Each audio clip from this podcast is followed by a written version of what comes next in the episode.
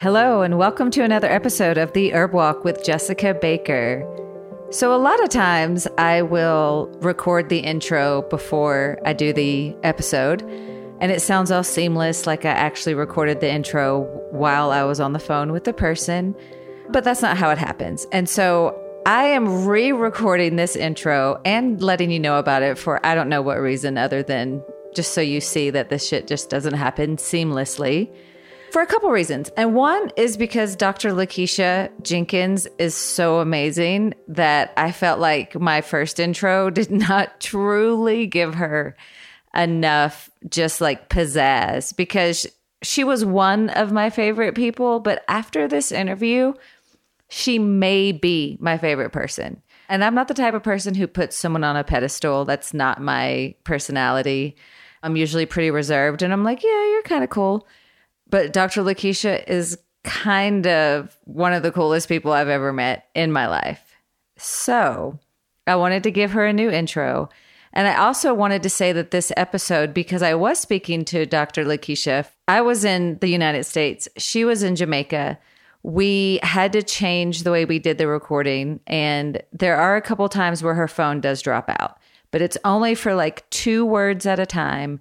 And please stick with the episode because this is a good one, especially around 25 minutes when you want to hear about flying to Jamaica legally with weed. So you want to listen to the whole thing, but definitely you want to hear around 25. The whole thing was like so beautiful. But as someone who really likes to fly with cannabis, if I can, especially to some place like Jamaica, I want to hear about it. So here's my reintroduction for Dr. Lakisha Jenkins. Dr. Lakisha Jenkins is a doctorate of naturopathy and is also a professional member of the American Herbalist Guild. She's proficient in identifying the active constituent and cannabinoid profiles in botanicals and integrating these profiles together in herbal compounds. She's also the founder and CEO of the Kiana T. Jenkins Foundation of Natural Health a 501c3 holistic health nonprofit organization. The Kiana Foundation and its subsidiary, the Farmacy, a nonprofit agricultural cooperative, operates a natural health outlet in Pleasanton, California.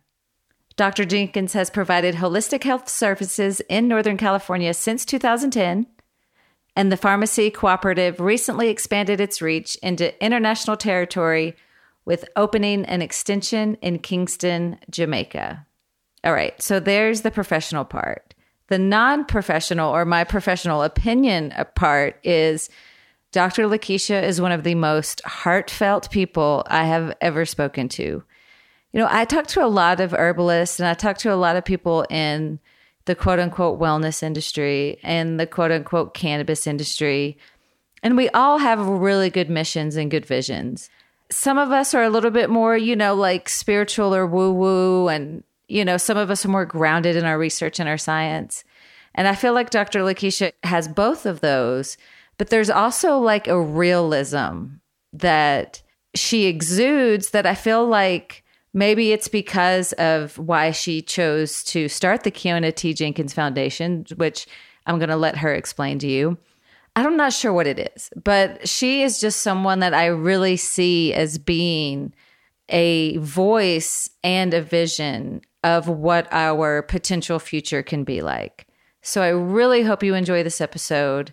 It was so much fun to talk to Dr. Lakisha both on and off the microphone. And so please let me know what you think about this episode please give Dr. Lakisha a shout out of love after you listen to the episode and just support everything that she's doing. So thanks again for listening to the Herb Walk with Jessica Baker.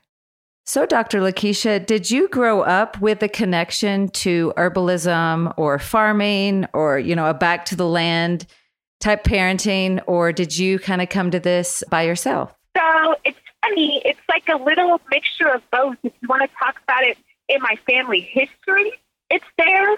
My grandfather is honestly an herbal healer. I remember him back in Mississippi having like huge gardens, growing a lot. Like they ate fresh fruits and vegetables, and he can walk out into the woods in Mississippi and pick you every shrub and berry to cure everything that ails you. I was born in Mississippi, but I moved from there when I was two.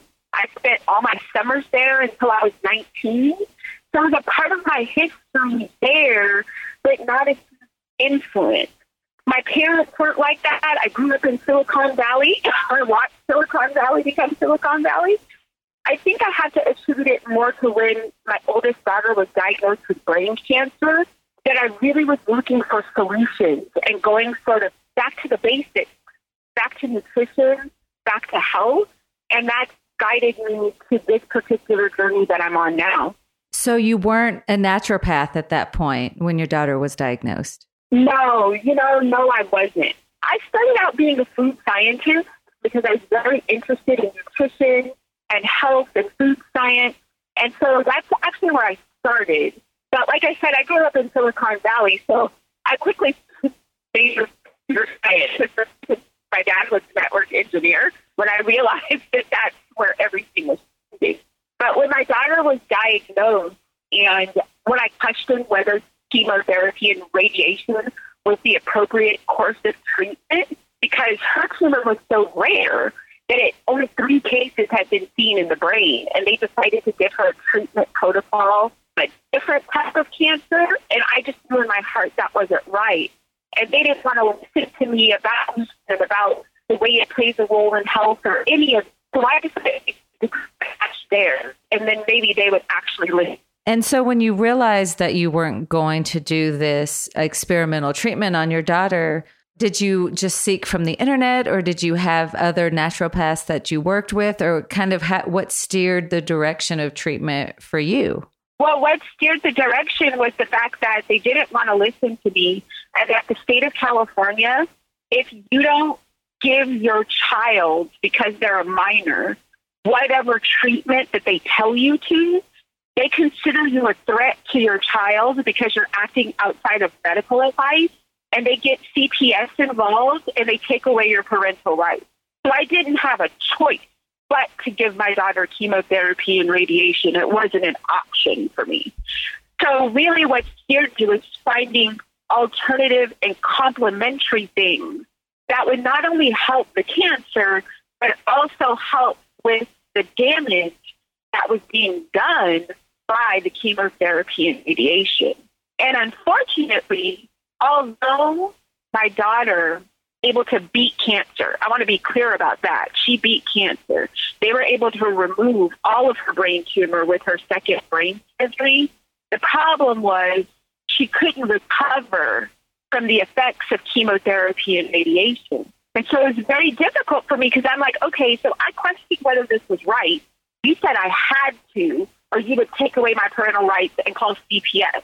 So now that my daughter is gone, based on what you did, who puts CPS on you? Recourse do I have? And really, that right there is just what was the catalyst for change for me. That really just gave me sort of a kick in the pants into alternative and complementary medicine and helping people understand that they have options and to explore those options. Absolutely. And I mean, that is just a horrible representation of our healthcare system where it's like they we get no power to the people who actually have our children and ourselves our best interest in mind but then they treat us like a criminal so i apologize on behalf of the entire western medical system that it sucks and they right.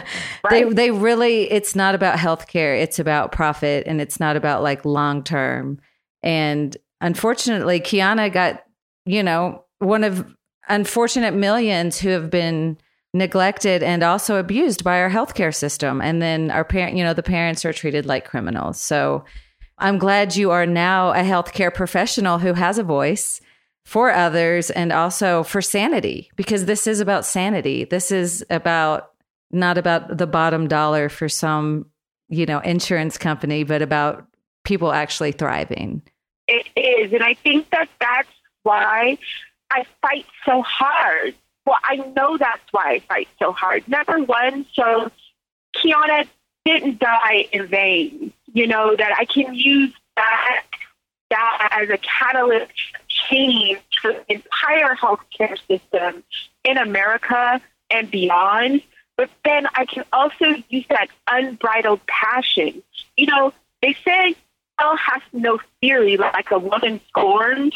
Well, you can't be more scorned than losing your firstborn child when you really feel in your heart that you absolutely didn't have to. So if I can just educate as many people as possible to know that our body is a self healing organism. If you give your body the appropriate vitamins, minerals, amino acids, all those constituents that are required to sustain life, it can and will repair itself. Not saying that Western medicine doesn't have its place. In my opinion, it's mostly in emergency situations to arrest death. But there's also other places that it's there. I want to see the two systems work alongside each other. And I want to stop seeing it so one sided, where it's like, Western medicine is the only way. The allopathic medical system is the only way. There's nothing else that you can do. I want to open up people's eyes and say, yes, there is. Nutrition is half the battle. There's no other area in life that you can do whatever you want without consequence. And your health is no exception. And I just want that message to be received by everyone. Do you feel like that message is being more widely received than it has before? Absolutely, because people are fed up. The system that we have, the healthcare system that we have right now, is fundamentally broken at its core.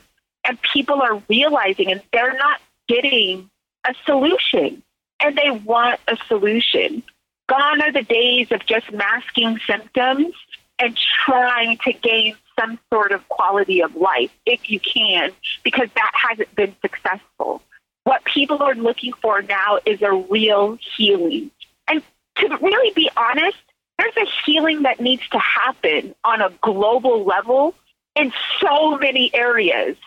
It starts with health, though, holistic health, mind, body, and spirit. Getting those things in alignment and on one accord, getting one with ourselves, our brethren, our other citizens, and one with the earth, that's what needs to happen. And I think people are starting to become awake and aware and demanding for better. And do you think the Western allopathic system is listening to these demands or are they slowly catching up? I mean, I have a friend who he's a paraplegic and he was basically just treated like a criminal at UC Davis for using cannabis for his chronic pain. And it's like, if anybody should not be judged for using cannabis, I feel like it should be someone who physically looks like it's okay if they use I think anybody could, should be able to use cannabis, but to be treated like a criminal still in 2018 in California. I just are they listening? I think that they're turning a ear and I'm going to be honest, presentation right now. Most physicians don't believe in the healing powers of botanicals as a whole, first of all, because they're not taught that way. But cannabis specifically, because of the negative stigma that's attached to it. I think what has to happen is we need to change the narrative and the school of thought. God bless everyone in the cannabis industry that says it's our right cannabis. It should be legalized everybody, it's just a plant and all those things because I believe you wholeheartedly. But that's not how you enact change.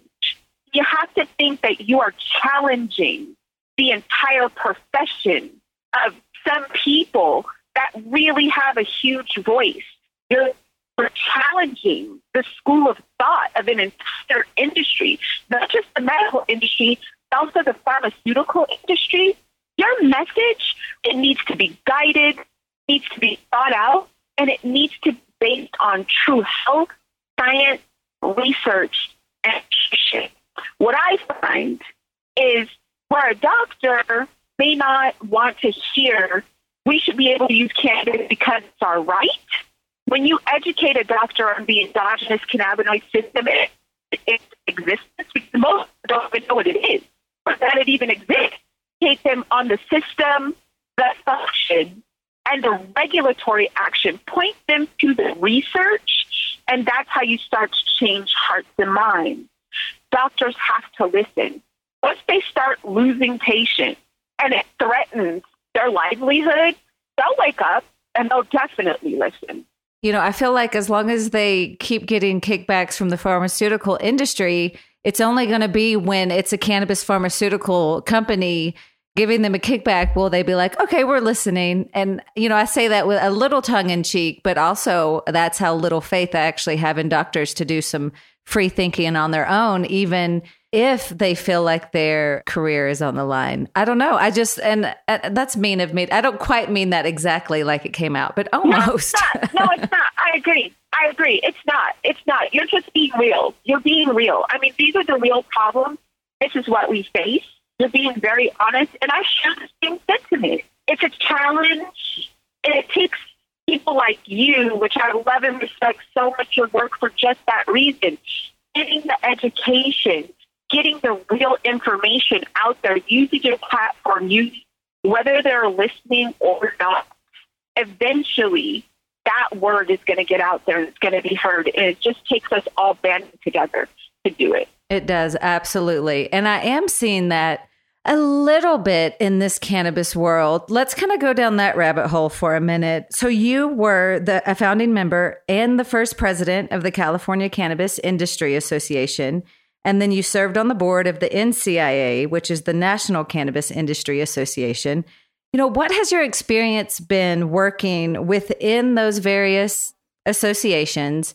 And are they looking out for the business, the consumer, you know what what's kind of the purpose of those associations? And i'm asking from for a personal reason and also just so you know listeners and then other people in the cannabis industry who keep getting bombarded with like go to this event or join this group. You know what's kind of your opinion about those? And professionally because you've been involved so you you know more than most of us. Yeah i think that professional associations on a whole are needed. Their advocacy groups, they sort of like I have a cooperative business model. They're designed to be everybody working together within that association for a common goal. So that sort of ideology really resonates with me. I really believe in that core mission. I think the problem with some of the associations that we have now is that core mission. If you think about California, the largest cannabis market in the world, was built on a movement of patients' rights, patients' access. That movement has now turned into an industry, though. Mm-hmm. And just like any other industry, when you had people that had a vested interest in building the movement, when the industry comes in, unfortunately, that unbridled passion is not in line with the interests of the shareholders, you know, these days. And I hate to say it like that, but it's what it is. Yes. The unbridled passion is no longer what it's about anymore. It's about the business of cannabis. And unfortunately, whoever has the most dollars decides what the business of cannabis is. And that is a core root and fundamental problem. And one of the reasons that I still focus in my own way on the core mission, like we started this in the first place, to save people's lives. The endogenous cannabinoid system, the regulatory system, and you can't experience homeostasis in the body without regulating that system or supporting it nutritionally. People are dying and they don't have to and unless that's your mission to save people's lives and to spread that education, I can unfortunately no longer contribute all of my time and energy to to supporting a mission that's outside of that. And that that's really where I'm at. Well, I love that because you're like walking your truth, which is what we need. I don't really want to see cannabis go into the model of everything else, which is like money and greed and power, which is kind of unfortunately what seems to be the natural progression of business. And I know there are alternatives for that. Um, so thank you for being so honest because I feel the same way, but I I didn't know if that was just a personal bias or if this was actually rooted in something it's nice to know that I wasn't just being a, a little stodgy against them because you're right. I'm an acupuncturist. We need our associations to lobby for us, but we also need to make sure we understand the common goal, which is the betterment of people, not the betterment of a few people's wallets, you know, which is really what I do see happening. So let's talk about your mission for a while because you have the Kiana T. Jenkins Foundation and also the Farmacy. So explain both of those to us a little bit more and how they weave together if they do at all. Yeah, so the Kiana Foundation is a 501c3 nonprofit organization. We started out as a cancer foundation providing financial assistance to cancer survivors. There became a point in time where I realized so many people were being diagnosed with cancer that I couldn't be effective. I couldn't provide the type of financial assistance that I needed to. I would have to have endless pockets and endless budgets to be able to do that.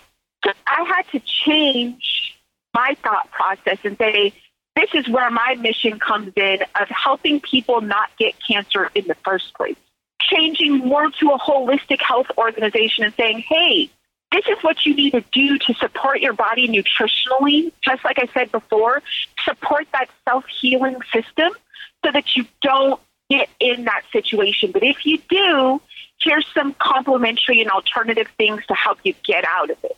We still provide financial assistance by the way of giving treatment cancer survivors, and I hate to use the word treatment, but nutritional supplementation to combat symptoms of chronic degenerative and terminal illness is what I mean um, just in case the FDA is listening. Just kidding, not kidding. Anyways, but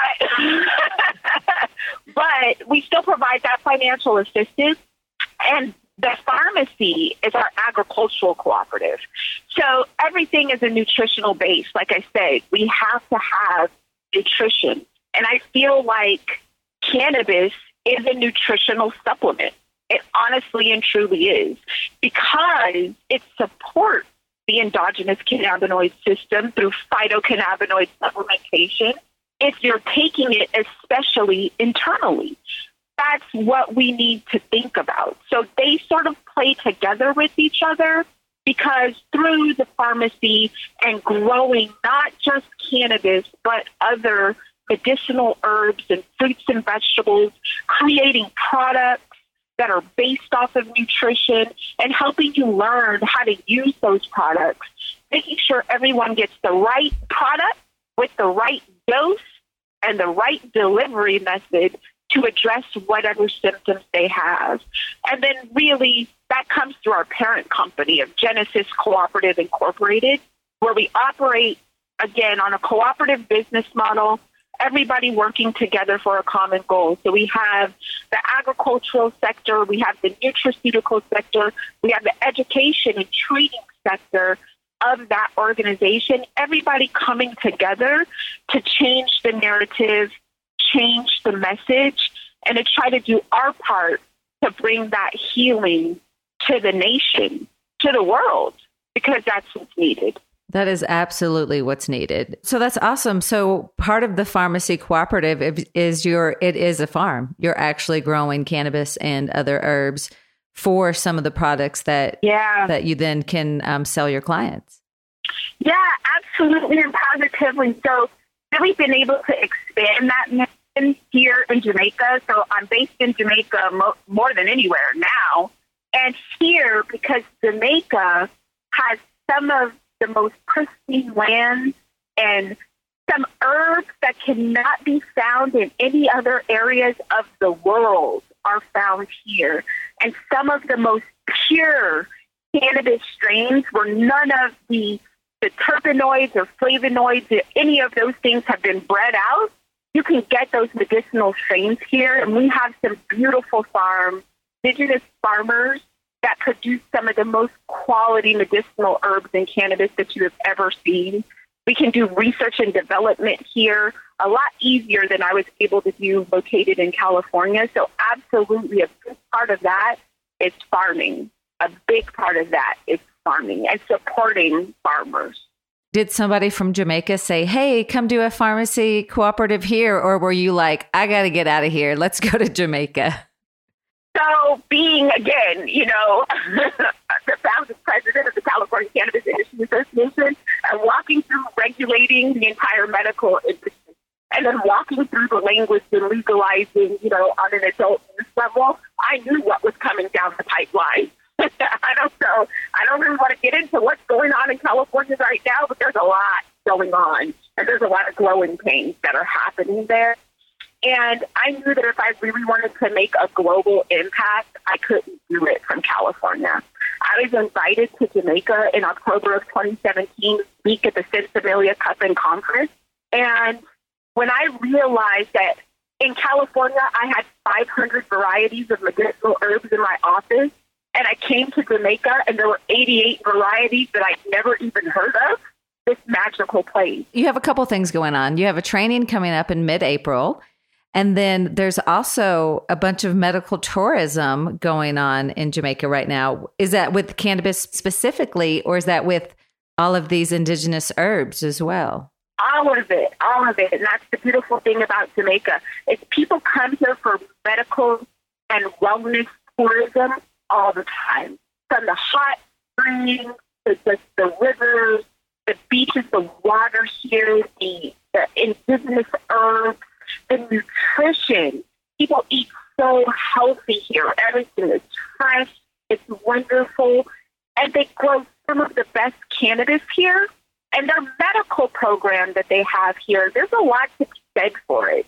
And the fact that Jamaica actually has, and this is a pro tip that I'm giving out only on Jessica Jessica's podcast show right now, Jamaica has reciprocity. They've recognized medical recommendations from anywhere. So you can actually work through the Ministry of Health, get a signed paper stamp that if you come from a legal state like California and you're able to fly out of California with your medicine, your medical cannabis, you can get sanctioned to fly into Jamaica with your medical cannabis. And that's one of the things that I encourage people is to be able to let me see what you have and let's compare and say, okay, these are the real medicinal qualities that are found in this strain based on your cannabinoid, you know, terpenoid, flavonoid profile. These are the ones here in Jamaica.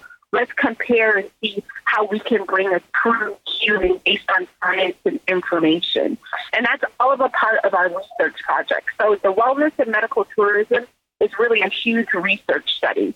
We want to get people from all over the world and collect the data because that's all that that our Catholic traditional or that the conventional medical system will listen to is data, quantitative evidence.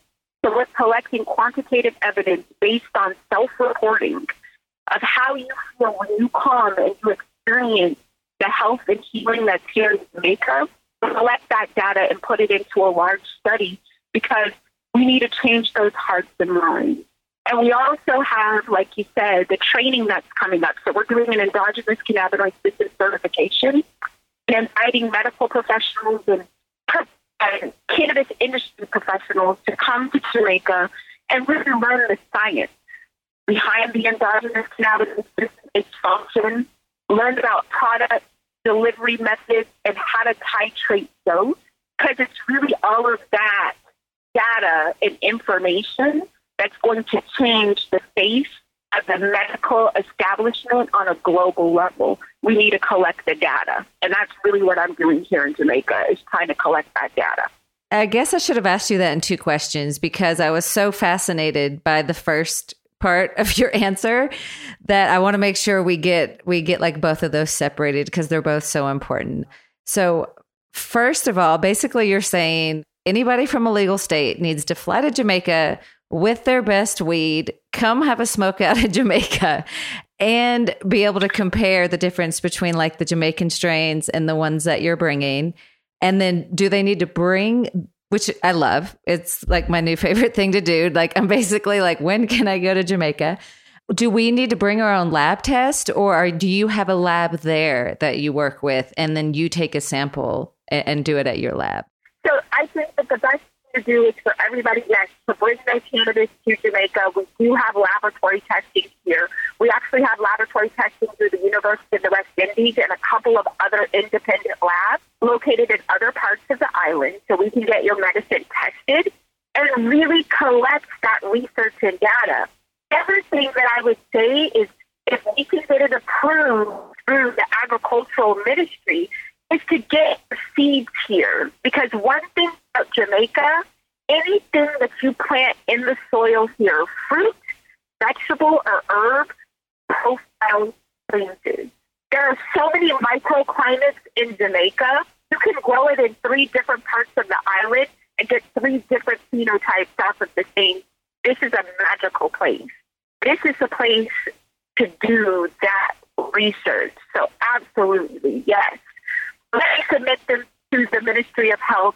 Let me get your sanction to bring your cannabis products to Jamaica and let's do some research.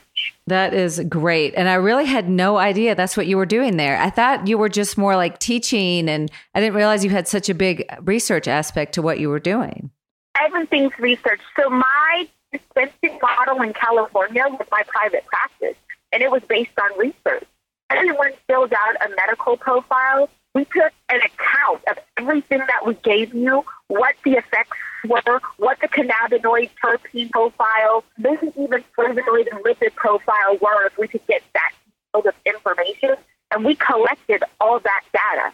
So we could say definitively this particular genetic profile theoretically should be good for this condition. We just picked up and done that here now in Jamaica because we can do that research almost uninhibited. So, can you share with us, you know, something specific? Like, is there a specific strain that you found good for insomnia due to like pain? Here's the hard part I can't dial it down to strain. I have to dial it down to genetic profile because unfortunately, what people claim their strains are aren't actually what their strains are. So we work strictly off of cannabinoid terpenoid, and potentially flavonoid profile. That's what we work specifically off of. And we can say if it presents in these percentages, theoretically it's good for this because this many people have self reported that they felt this using this specific profile. So we really dial it down to the science of the genetic profile and not just the name of the strain. If you bring your seeds here, though, or you bring your cannabis flowers here, though, and we match that genetic profile to something that we can call a strain, I think that's how now we start to actually classify. Okay, this genetic profile, yes, we can give it a name, but it's really the genetic profile that determines how effective this particular botanical is for this particular or associated with this particular condition. All right. I just want to point out to the listeners, for those of you who don't know, that that's the answer people should tell you when you ask, what strain is good for this? Because it's so true. Everyone throws some random name on there and then you don't know what you're actually getting. So it doesn't matter what the name is.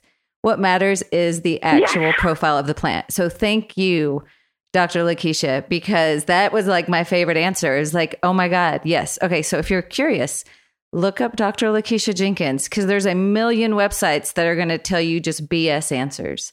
But her answer was like the A plus plus plus answer. so thank you. Thank you. When you post things and you say things that speak to that, I'm like, yes, get that information out there to the people.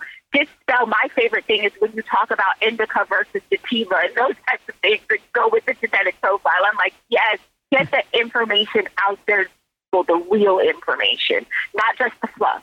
Well, I know. And everyone's like, I mean, I've had a few people over that indica sativa talk who are like, well, why should we even care about this? We're creating our, our own vocabulary. And it's like, well, you're discrediting decades of ethnobotanists who've actually been traveling the world to find out the true genetics of cannabis.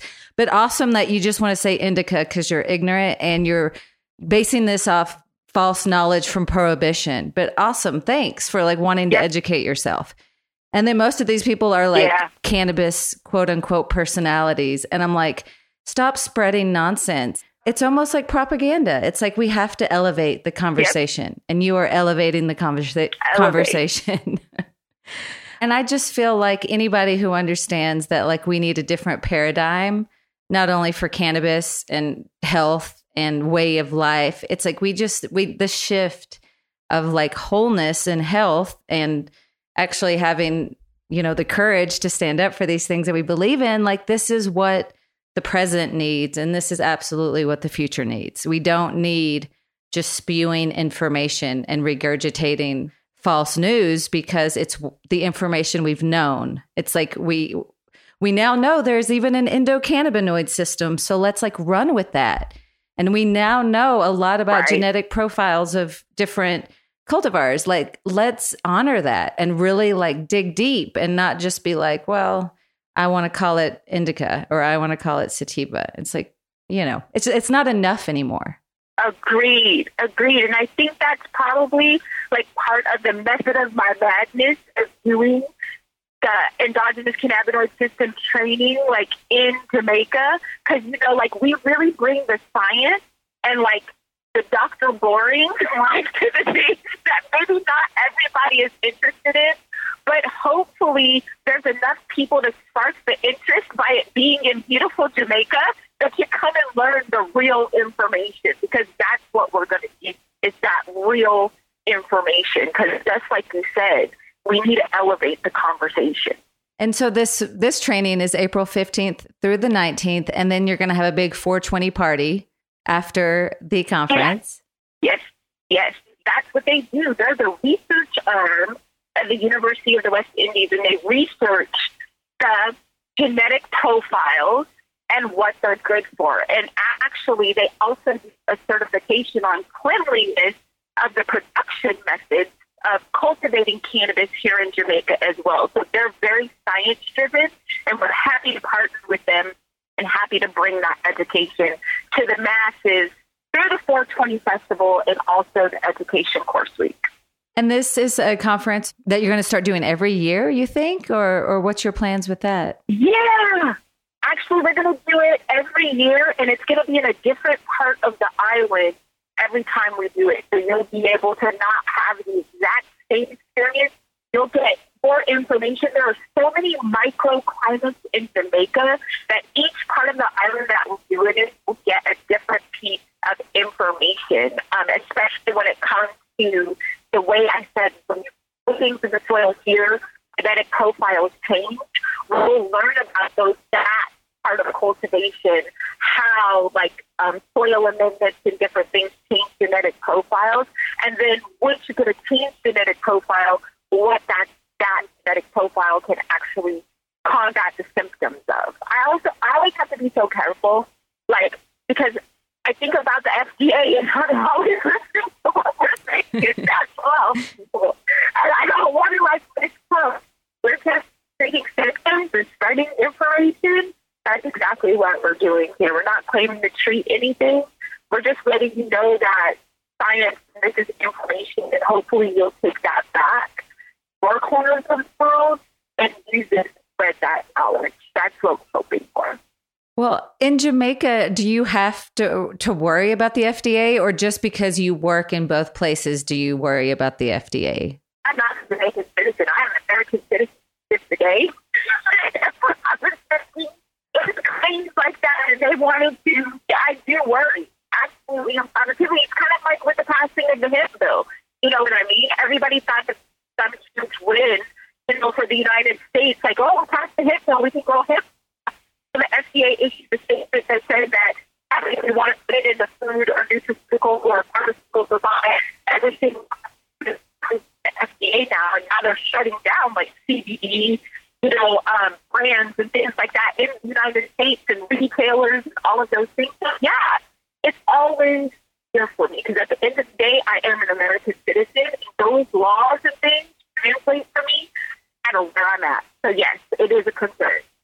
Absolutely. I mean, it's pretty much why I don't really have a cannabis product on the market currently because whether it's hemp or medical cannabis, because there's so much to to deal with and you know there's i've been seeing so many outrageous claims um, for CBD. I mean, in Oklahoma City, they have these giant billboards that say anxiety, CBD, insomnia, CBD. And I'm like, how have these billboards not gotten in trouble, much less the CBD store that put them up? I agree. And you know, I don't understand how we have an endogenous cannabinoid system and we have over 300 receptor sites. There's hundreds of cannabinoids, phytocannabinoids. Where we got the God complex that we know that this one is the most beneficial for the entire person of the population. I want to know how we got to that point. That's what I really want to know. I want to know how we really feel like we're doing service by saying, okay, cannabinoids like uh, phytocannabinoids, or cannabis have been removed from our diet and the pharmacopoeia for like 80 years. Everybody is probably suffering from some sort of endogenous cannabinoid deficiency. So yeah, if you take one isolated cannabinoid, you're going to feel better. You're going to feel better, but for a very short period of time. Because once that receptor has received all that it needs, what about the other one? That's the problem, and I'm going to get on my soapbox for just a minute, with the allopathic medical system now. We take a group of symptoms, and based on the way those symptoms present, we come up with a disease diagnosis. And based on the name of that disease diagnosis, we come up with a treatment protocol. No room for individuality whatsoever. So Jessica has fibromyalgia and Lakisha has lupus. At the end of the day, Jessica's fibromyalgia and Lakisha's lupus is an autoimmune system disorder. Just because it presents the symptoms present as fibromyalgia in Jessica and the symptoms present as lupus Lakisha doesn't mean that the root cause isn't an autoimmune system disorder. We need to that root cause. That's the problem. That we think we know what every individual on the planet needs. No. That's why I'm a proponent of full spectrum, providing the entire the entire botanical profile in as much as complete as possible, in the most natural as possible. So your body can use that nutritionally and it can choose which of those active constituents in that botanical is best for it and discard the rest like it does everything else nutritionally. We need to change that school of thought. We need to change our approach. Way we're going to heal the world. And that's just how I feel about it. That's exactly how I feel about it too. And I know that there are more of us out there. We just have to like actually be vocal about this and spread it to as many people as we can. Do you still see clients in California? I don't see clients in California. I do telemedicine through my website, though. So if you want to have a consultation with me, I have a number of outlets, licensed outlets in California that I have partnerships with that can pick up your medicine in California. I do see patients though here in Jamaica. You can physically come see me here in Jamaica. You can do medical or wellness tours retreat with here here with me in Jamaica, or you can do telemedicine anywhere in the world. And I'll try my best to use my resources to get you the products and support that you actually need. That's great. So, regardless of where you are in the world, you could do a tele appointment. And if you're in Jamaica, you can see Lakisha, Dr. Lakisha in person. What are some of those stores, uh, the retailers in California? So that means if somebody has a consultation with you and they live in California, they can pick up like the herbal protocol that you've made for them. Absolutely, yes, because I've vetted a few of the retailers I've vetted their product lines and what they offer. I've actually helped to develop what product line they actually offer because they're one of the ones that are very conscious and they base, they base their retail location off of science. So I'll be able to direct you to them to pick up the products that will help to combat the symptoms of whatever you're experiencing. Oh, that's great. You know, I find a lot of the products at the dispensary to be pretty lacking. So I'm glad to know that you formulated mm. and helped formulate some of those. What's the biggest difference that you notice between working in the United States and working in Jamaica? In the cannabis world and just in general, a big difference between the two countries? I think in general, health and wellness is a lifestyle here. It's not an afterthought the way that it is in America. Unfortunately, in America, health and wellness, preventative medicine or preventative approaches to health are, are not commonplace. Prevention is definitely commonplace here. And both Jamaicans could tell you what these botanicals that surround us are good for. And I, I think that's primarily first and foremost a major difference. Secondarily, I think that in the cannabis industry, because cannabis is such a part of the culture here, you find that the cultivars that have been growing it for a very long time have actually studied the science behind it. They may not be able to articulate it to you through botanical profile and that type of thing, but they can tell you what these particular botanicals, the particular strains, if you will, that are found here are good for. I think that the amount of research that has gone into that, because there are a lot of traditional medicine healers here in Jamaica, just the school of thought is different. I think one of the things that I find funny about um, America is we're so focused on cannabis, and we forget that there's an entire population of professionals like you and I that base their entire careers on botanical medicine. it's not just cannabis it's botanical medicine as a whole. And so I think that here, that that school of thought is very prevalent. Most people think that way. There's some sort of natural remedy that they will go to prior to going to pharmaceutical, and it's just not the same in the United States. Yeah, definitely not the same in the United States. I mean, I feel like now even it's almost worse because for some people healthcare is not even an afterthought. Now it's like this fad. And if you're not on a very specific diet and protocol and wearing this outfit and doing this exercise, then like then you're not healthy. Yeah. Which is really confusing to people who really are trying to decide what health means for them. And it's like as simple as like get, have drink an herbal tea, take a walk in nature, and like, you know, We've created this like confusion around health, I think, in in the United States that probably in Jamaica they don't have because it's like, you know, they're like growing more of the food. They know the herbs, they know the local, you know, remedies for everything because it's just passed down from generation to generation instead of getting it from you know, an advertisement on Instagram. And that's telling you what health means right. today. Totally like a different approach to life in general. And I don't know personally, because I've never been to Jamaica, but my um, friends who have family in Jamaica, they were talking about how, you know, it was really like the Rastas who embraced cannabis. And I know for a while they were kind of looked down upon for their what would seemingly for some people be excessive cannabis use now is Jamaica as a whole, are they embracing cannabis more? No. No. No, not at all. That negative stigma, that madness, that whole thing, exists here too. 100%, just like they demonize the Rastafarian community and those types of things, and it's the same thing. We have to take that nutritional approach, that educational approach, because at the end of the day, that's what makes sense. You know, for their health, whatever it costs.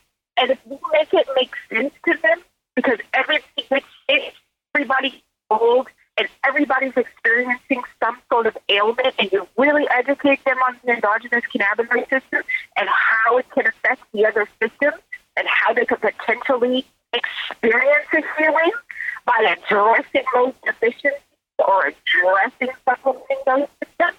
That when it's like, oh wait, okay, so you mean this dull pain that I've had in my side that affects this, even though it's based on cannabis, is going to help that? Well, that makes sense to me. And now I've changed my mind, as opposed to you should be able to just take it because you should be able to just take it. We're not at that point yet. We're not at that point. Not in Jamaica, when the whole culture is here. Not in America, and not in anywhere else in the world. We have to change the narrative. We have to elevate the conversation.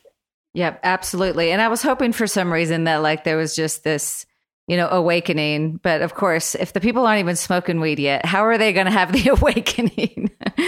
right. Exactly. You know, but no, not yet. Not yet. well, this really makes me think of like a larger topic, you know, that is unfortunately ingrained in the United States culture and in so many places around the world is this like inherent racism that's going on, right? And in Jamaica, it's against the Rastas. In the United States, it's pretty much against everyone who's not a white male. And even they, they feel like demonized at this point. And so I don't want to demonize white males. But I mean, you're a strong black woman in a very white male dominated space. And how is that for you? And how is it knowing there's all of this like you know, multi-million to soon to be billion dollar industry that when there's still people in jail and that's all sorts of colored people are in jail like white black mexican like all latino everyone that and you know we have this huge industrial prison complex here in america. How do you reconcile that within yourself? Because i struggle as a white woman how to reconcile that within myself. I struggle with it too because you want to be completely honest, Jessica, like let's just be real. Whether I'm black, woman, or not, fortunately, unfortunately, the way that you describe it, I grew up in California in the Silicon Valley. My father was an engineer and my mom was a corporate banker. A lot of the minority families went through this you know, the drug war and all of those things. I did not experience. It honestly wasn't until my work, I promise you, until my work in the cannabis industry that I opened my eyes and I woke up and I realized the problem. So I struggle with it too. I might struggle with it even more because I, oh my God, I am a black woman, I am a minority, and I grew up in America, and I didn't realize that this is the problem. I haven't had a very sheltered life, I won't lie. So I do struggle with it. And that's one of the reasons now why I fight so hard. And honestly, one of the reasons that I'm in here. Because culturally, when you think of cannabis, you think of Jamaica. And when I'm here and how bad this country is struggling, and when I see the inherent, there's classism here. Like more than racism, there's classism and colorism here.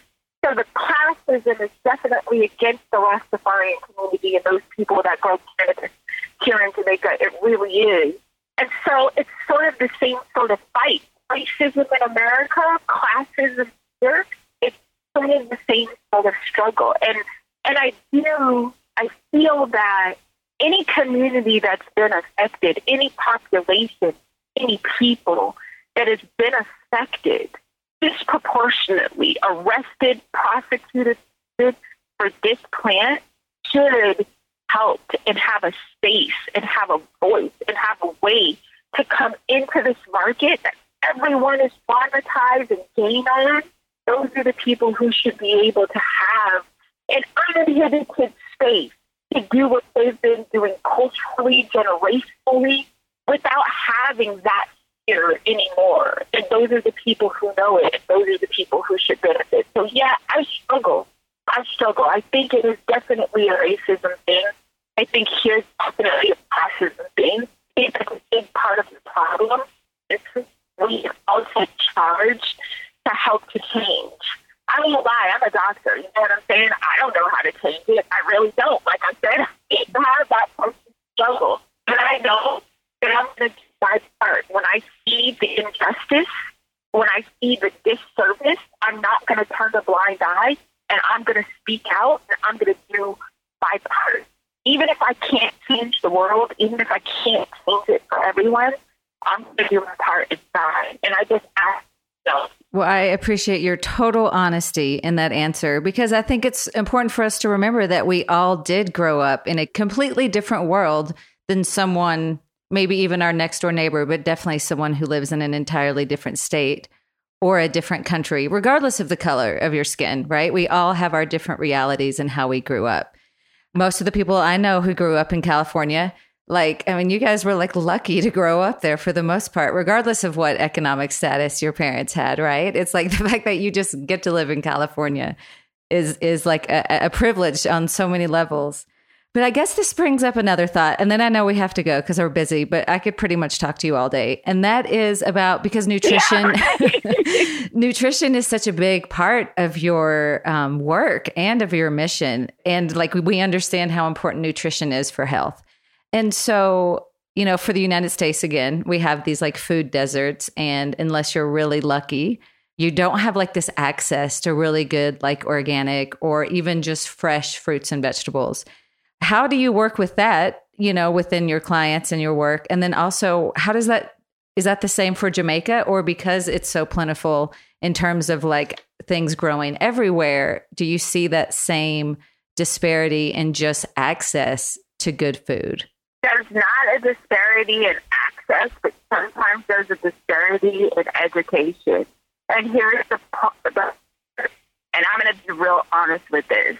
A lot of first world countries contribute to the problem. It is our capitalist mindset and sort of putting, owning things, material things that determine your self worth in, you know, what determines whether it's good enough vegetable. I'll give you an example.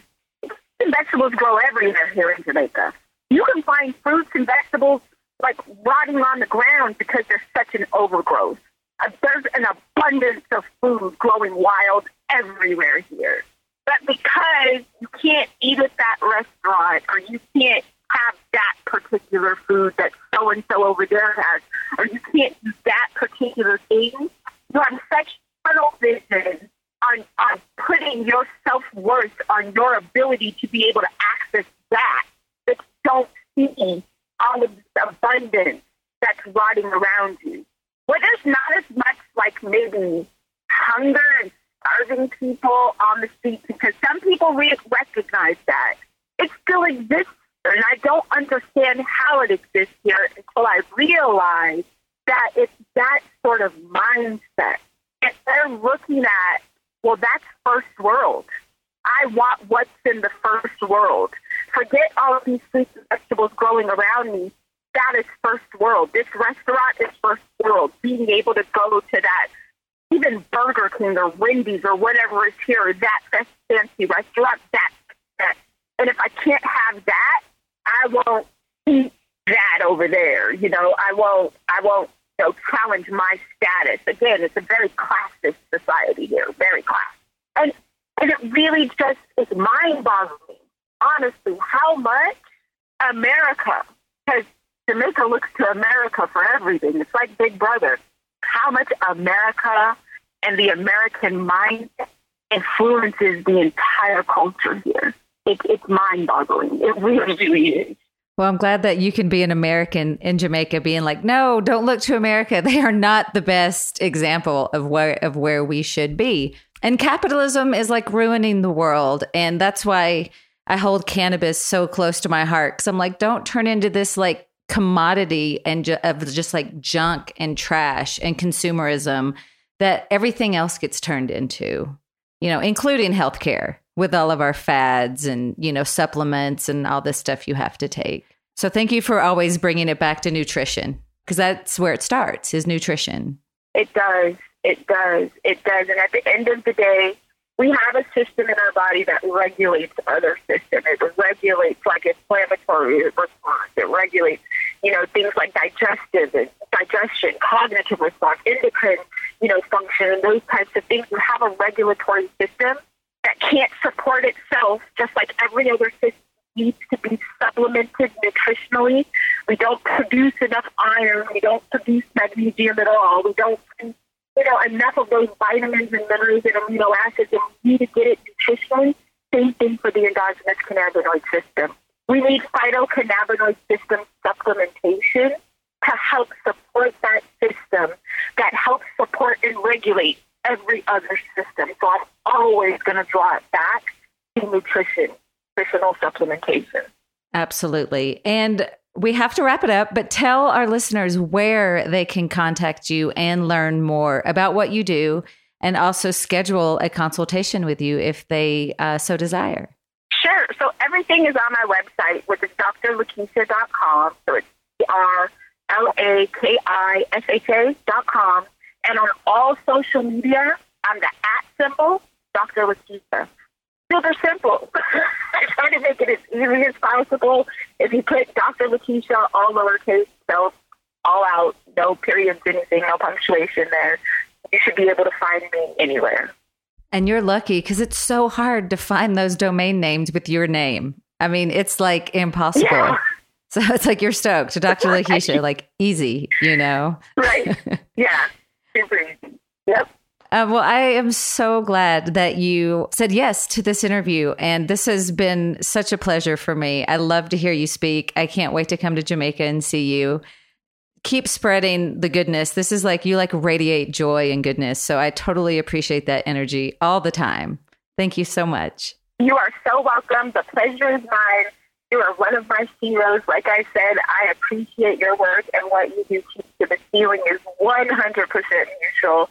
And thank you. Anything for you. If you called me and was like, look, I need you here right now, I would come. Anything you say. So thank you for having me. I appreciate it. Definitely don't tempt me. I may have to find an excuse. Like, why do I need Dr. Lakisha? I need her here.